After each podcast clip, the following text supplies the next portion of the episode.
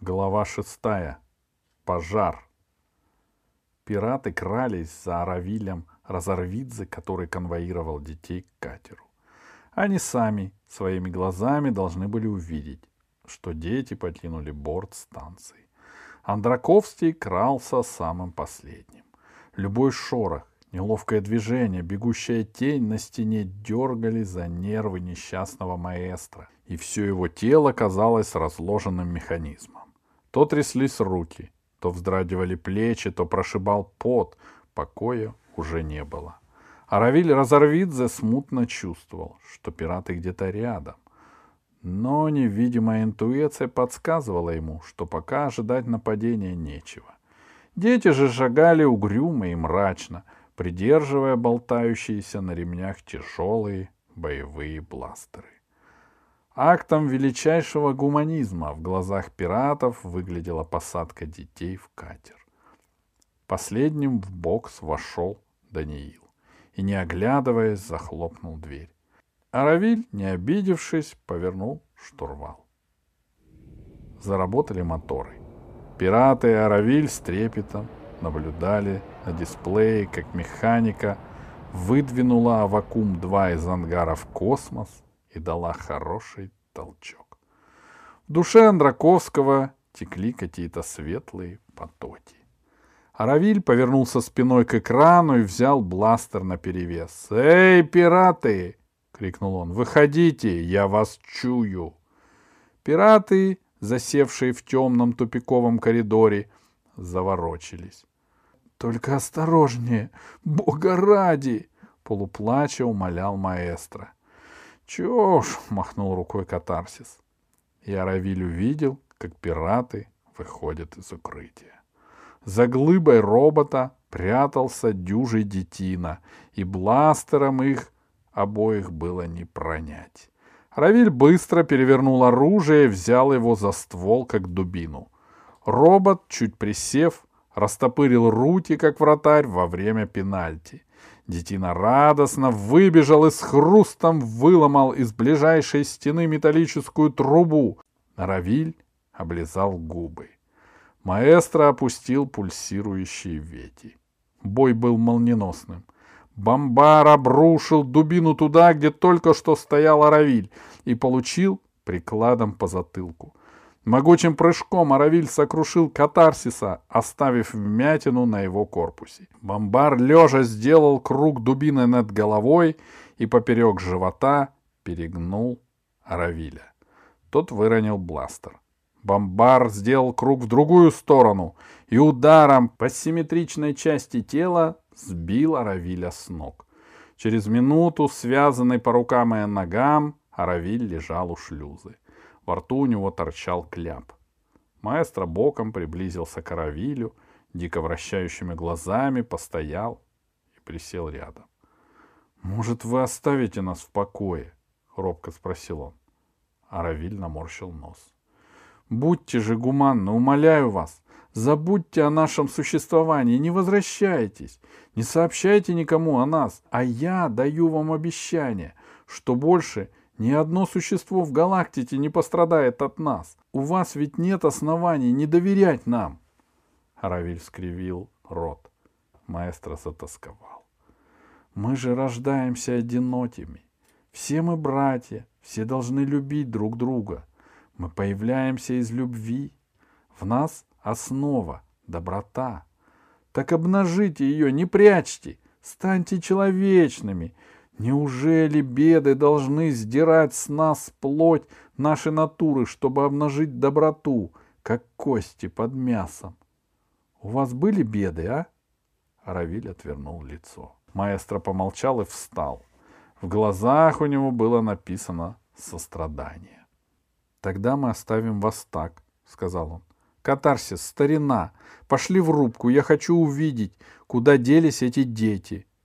Равиль, протестуя, дернулся, но пираты не обратили внимания на его протест, направляясь к проходу. По пути к рубке Андраковский на миг почувствовал себя счастливым. И зря. Весь белый от упрямства и злости Даниил вытягивал рычаги на себя. а вакуум-2 в пике несся к ангару большой медведицы. Катарсис первым вошел в рубку и первым обнаружил пропажу катера детей со звездной сферы. «Где же они, а?» — тихо спросил Андраковский, и губы его задрожали. Катарсис навис над пультом и издал какой-то звук, напоминающий хрюк. Маэстро побледнел и стал, шатаясь, хвататься за ворот комбинезона. А дети, выбравшись из люка, уже стояли на палубе и перешептывались, издали глядя на связанного Аравиля. Тот их не видел. «Может, развязать?» — робко спросил Артем. «Чтоб нас снова прогнали!» — зло осведомилась Милора. «А пиратов сейчас не найти», — озадаченно произнес Даниил, не обращая внимания ни на слова Артема, ни на Аравиля. Уж теперь-то они и спрячутся получше. Даниил глубоко задумался, вцепившись себе в волосы. «Сделаем так», — решил он. «Мы уйдем на дальний конец станции, и там подожжем ее. Вернемся сюда и будем ждать. Когда огонь припечет пиратов, они побегут на свой катер спасаться. Тут-то их и загребем». «А станция погибнет?» — ошарашенно прошептал Артем. «А кому она нужна? Пиратов все равно в колонию». «Ну тогда идем», — сразу загорелась идея Милора. Даниил затянул бластер за спину и сказал. «Погоди, давай захватим термос и курицу на обед». Спустя двадцать минут дети уже шагали по бесчисленным галереям огромной станции. А бомбары «Катарсис», опасаясь выстрелов, прыжками и перебежками добрались до шлюза и штурмом взяли пустой катер. Дети ушли, — огорченно сказал катарсис подоспевшему Андраковскому. Маэстро прислонился к переборте и сгорбился. Пираты ума не могли приложить, куда подевались дети. Катарсис обнял маэстро за плечи и сочувственно предложил. — Пойдемте в рубку. Я попробую мониторами обшарить помещение. Может, и найдем их а Даниил упрямо уводил товарищей вглубь станции. Ни один десяток прямоугольных и круглых тоннелей, залитых светом и зловеще мрачных коридоров, застывших эскалаторов и пандусов, миновали они, уже и сами забыв обратный путь. Даниил рассчитывал добраться до другого конца станции к маневровым двигателям, но сам запутался в собственных расчетах. «Может, хватит?» — нерешительно спросил Артем, но Даниил отмахнулся. Через десять минут Артем спросил снова, и теперь Даниил что-то прорычал в ответ. Но на третий раз он уже и сам понял, что пора прекращать хождение. Он остановился посреди коридора, потер лоб и сказал. «Ладно, наверное, хватит. Сейчас всем привал, а потом начнем». Дети повалились на пол. Отдохнув, они покончили с обедом и снова растянулись на мягких ковриках. Даниил поднес глазам руку с часами и решил, что есть еще время поваляться. Катарсис в это время безуспешно обшаривал телекамерами обитаемые отсети. Маэстро, заперев дверь рубки, нервно бегал за спиной робота от стенки к стенке и кусал губы, прижимая руки к груди. «Нету их!» — отчаявшись, сказал катарсис. «Подъем!» — бодро крикнул Даниил. Артем и Мелора, вздыхая, встали.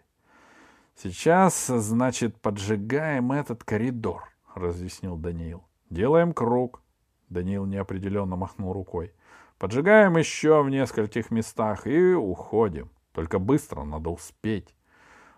Он отщелкнул крышку с контрольного щитка своего бластера и перевел оружие на веерный луч. Милора сделала то же самое. Артем отошел подальше. Даниил направил бластер на стену. Раскаленная струя окатила пластик, и он сразу пополз с жирными потеками.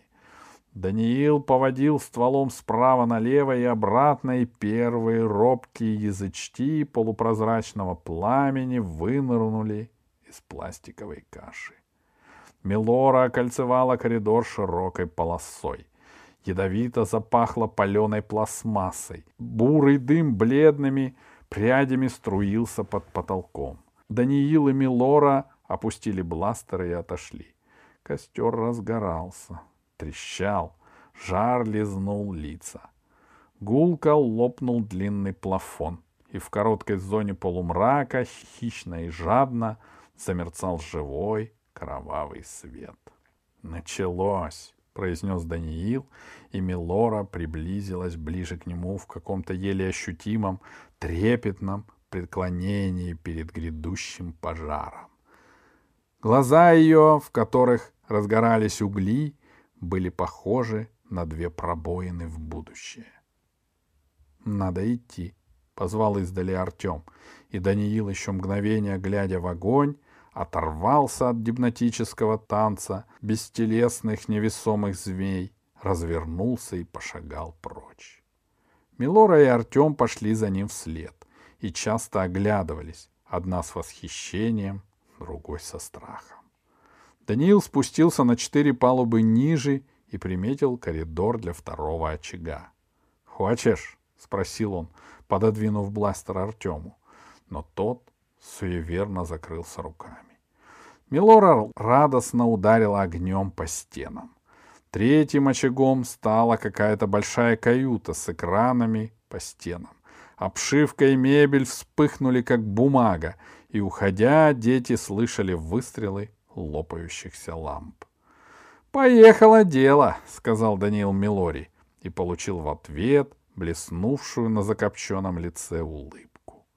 У четвертого очага они напоролись на полуживую пожарную систему, которая, почуяв тепло, лишь бессильно вывалила из люков и воронок пару хлопьев ржавой пены и погнутые манипуляторы.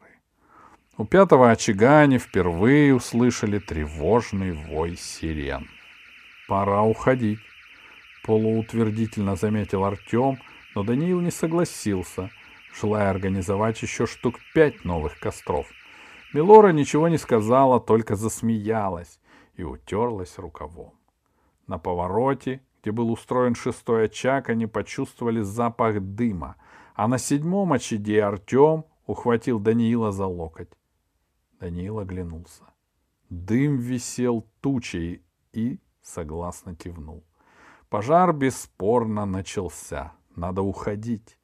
Дети побежали по коридорам а пожар, как волк в овчарне, ворочался, рычал, клокотал.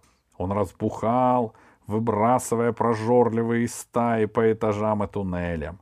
Ручьи пластика текли по палубам, дым клубился, лес во все щели, жар накатывал волнами. Одни за другим от сети и галереи, каюты и лестничные марши оказывались объяты пламенем. В переплетениях убивающего света и удушающей тьмы корчились стены и потолки. Свивались в петли трубы и сворачивались кольцами кабели. Все, что было неподвижно, статично, вдруг ожило, как оживают мертвецы в крематориях, зашевелилось, задвигалось, обнажая черные балки и стропила опорных конструкций. Включались выжившие после долгих лет молчания и бездействия противопожарные посты. Вспыхивали, чтобы тот час взорваться аварийные огни, разевали пасть сирены, рычащие потоки встепающей белой пены рушились в пекло — где, крича, тотчас обращались в пар и переплавлялись в странную субстанцию, которая белыми бурлящими сугробами ползла по умирающим коридорам.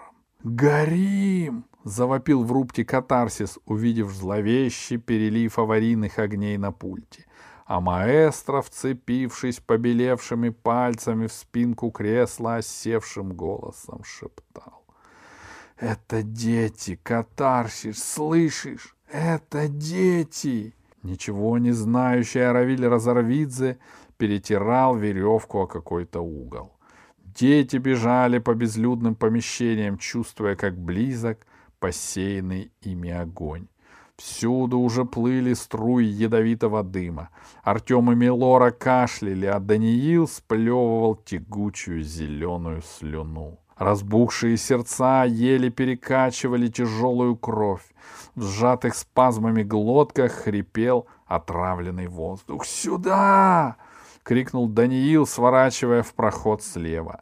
Даниил и сам не знал, куда надо бежать. Он просто вел товарищей туда, где еще не появился огонь. Дважды им приходилось поворачивать назад, так как дорога впереди вдруг вспучивалась и выплескивала пламя. Один раз из-за сотрясения от шагов сзади рухнула тлевшая изнутри пластиковая плита потолка. Ноди вынесли детей в черный, обугленный, уже прогоревший туннель. И здесь Артем упал, от изнеможения.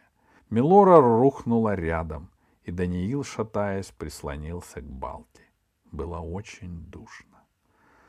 «Много еще осталось?» — едва не слышно спросил Артем сдавленным голосом. Даниил без сил помотал головой, а сам подумал. «Мы в сгоревшем туннеле. Значит, мы бегаем кругами, мы заблудились.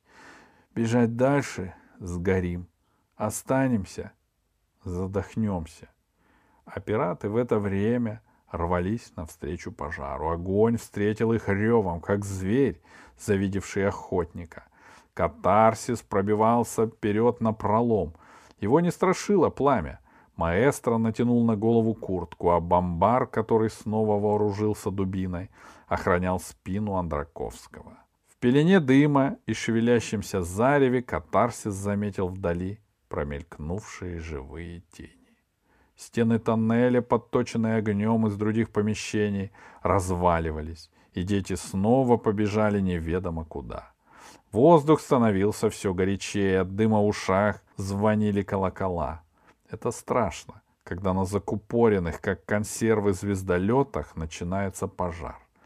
Здесь не выживает никто, и люди, и пламя гибнут от удушья. Станция напоминала модель кристаллической решетки с уроков химии, где стерженьки Балти вдруг оказались влиты в горящие плоскости потолков, полов и стен. Запнувшись обо что-то, Даниил полетел на пол и закричал, угодив рукой в раскаленную лужу. Милора вцепилась в комбинезон Даниила, а Артем, остановившись, прошептал «Я не могу больше! Я не могу!» Даниил, прижав обожженную руку к ребрам, другой рукой ухватил Артема под локоть. Пираты бежали спасать детей. Длинный туннель был пуст, только раскатами звучал топот, как вдруг Андраковский дико вскрикнул «Стреляют!» И шарахнулся к стене, вжавшись в нее и задрав подбородок. Катарсис споткнулся от удивления. «Нету никого!» — крикнул он в ответ. И где-то в переплетении проводов и схем его груди что-то защемило и застонало при мысли о маэстро. А дети все бежали куда-то во мгле и тумане. На их измазанных сажей лицах слезы от злого дыма промыли светлые полосы. Милора несла на плече два бластера, а Даниил тащил Артема, перетянув его руку себе на шею. Головы мучительно ныли от угара, а в глазах мерцали оранжевые кольца в белых звездах. Артем плакал, как малыш-трехлетка. Даниил наливался ртутной злобой, и будь он один, он пошел бы на пролом, руками разрывая стены. Милора молчала, скрутив в узел боли страх и отчаяния, только непривычно огромные глаза на ее осунувшемся лице выдавали жуткие немые переживания. Все вокруг было наполнено гулом, огнем, вспышками, копотью, треском, мраком и искореженным металлом в черной окалине. Четыре человека, клон и робот, сближались друг с другом в рушащемся горящем лабиринте космического пожарища. Пираты прокладывали себе дорогу сквозь воющий огонь, облако ядовитого газа, груды обломков и углей, сквозь горы пены и бурлящие озера пластика. Но внезапно маэстро снова оборвал общий бег. Как робот, которого отключили в прыжке, он пластом рухнул на пол. Катарсис снова затормозил и развернулся, но Андраковский уже пытался встать. Руку он прижимал к груди, а в лице не было ни кровинки. — Что случилось? — помертвев спросил Катарсис. — Сердце! — сквозь боль виновато улыбнулся маэстро. И дети тоже едва не валились с ног. Артем висел на Данииле и просил бросить его, но Даниил дышал, как собака, и молчал, только Милора скосила глаза. Пираты уже достигли тех помещений, где должны были находиться дети. Маэстро проглотил три таблетки, шел по галереям, держась за стены, а катарсис и бомбар носились по боковым ходам и каютам в поисках землян. «Пираты!» — прошептал Даниил, увидев за дымом знакомые силуэты, опустил Артема на пол и потянулся к Мелоре за бластером. «Маэстро, вот они!» — заорал катарсис из темноты. И тот час проблеск выстрела пронзил сумрак. Какой-то ком изнутри ткнулся в горло маэстро. «Не стреляйте!» — отчаянно закричал Андраковский, устремляясь на выстрел. «Не стреляйте! Все люди братья!» Дети восприняли его крик, как боевой клич. Андраковский налетел на Данила и схватил его обеими руками. Данил слабо трепыхался в объятиях пирата. Из дымового облака вынырнули катарсис и бомбар. Бомбар схватил Милору, а катарсис — потерявшего сознание Артема. «Живы!» — воскликнул маэстро, и по лицу его заструились радостные прозрачные слезы. Даниил тускнеющим взглядом смотрел на Андраковского, сознание его медленно уплывало. И Милора, словно сговорившись с Даниилом, вдруг ослабла, в лапах бомбара, и тот, не поняв, что случилось, потряс ее, как копилку с монетами. «Уходим!» — сказал катарсис. Маэстро поудобнее перехватил мальчика. Пираты пустились в обратный путь по мертвым или умирающим коридорам. Света здесь не было. Угольная тьма рассвечивалась галактиками крошечных багровых, еле тлеющих огоньков. Едва видимая в полумрате дорога петляла, вся загроможденная погибшими конструкциями. Словно сети, путь преграждали лопнувшие кабели. Стены напоминали драные лохмотья, в полу зияли дыры. Один раз пиратам пришлось прыгать по балкам над пропастью огромного трюма, в котором переливалась алым живая скатерть пожара. Потом потянулись в пространство, где было еще чем поживиться. И языки пламени, как мародеры, еще плясали над развалинами. Здесь пожар не обращал на людей внимания. Как промчавшаяся конница не видит отставших лошадей с порубленными седаками. Пираты пробирались мимо костров, и тени их ломались на стенах, кривляясь, точно шаманы. А затем Огонь вновь разросся, встал аркой над каждой дверью и бил в людей протуберанцами пламени. Пираты то попадали в самое горнило, где начинала тлеть одежда, то вылетали на пустое чистое пространство, островок покоя среди урагана. Прежнюю дорогу отрезала горящая лавина — ползущая вверх по лестнице, пираты помчались обходными путями сквозь руины и перекрывающиеся струи пены, сквозь душный пар и дым, по малознакомым туннелям, где рушились потолки, и огонь пожирал сразу обе стены. Маэстро думал, что все они обречены, что им никогда не выбраться из этого полыхающего тишечника, но все равно бежал, прижимая к хрипящей груди ребенка. Маэстро казалось, что упади он или остановись, вспыхнет сразу со всех сторон и изнутри, да так, что снопы пламени вырвутся изо рта и глазниц. Маэстро бежал, ориентируясь по квадратной спине катарсиса, и вдруг осознал, что эта металлическая спина, окрашенная отраженным смертоносным светом, гаснет, как закат. Это пираты выходили из пожара. Качаясь, они добрались до шлюзов и бережно положили детей на пол. Маэстро сел, привалившись спиной к стене, и уронил голову. «Маэстро, У вас голова в пепле, сказал катарсис. Андраковский совершенно равнодушно провел рукой по волосам. Ладонь осталась чистой. Минут пять длилась тишина, потом маэстро с трудом встал и спросил. — Послушай, старина, а где этот связанный горец? Катарсис оглянулся и ответил печально. — Значит, убежал. — Сгорит, дуралей! — тихонько пожалел маэстро. Но Аравиль Разорвидзе не сгорел. Аравиль Разорвидзе спасал картины.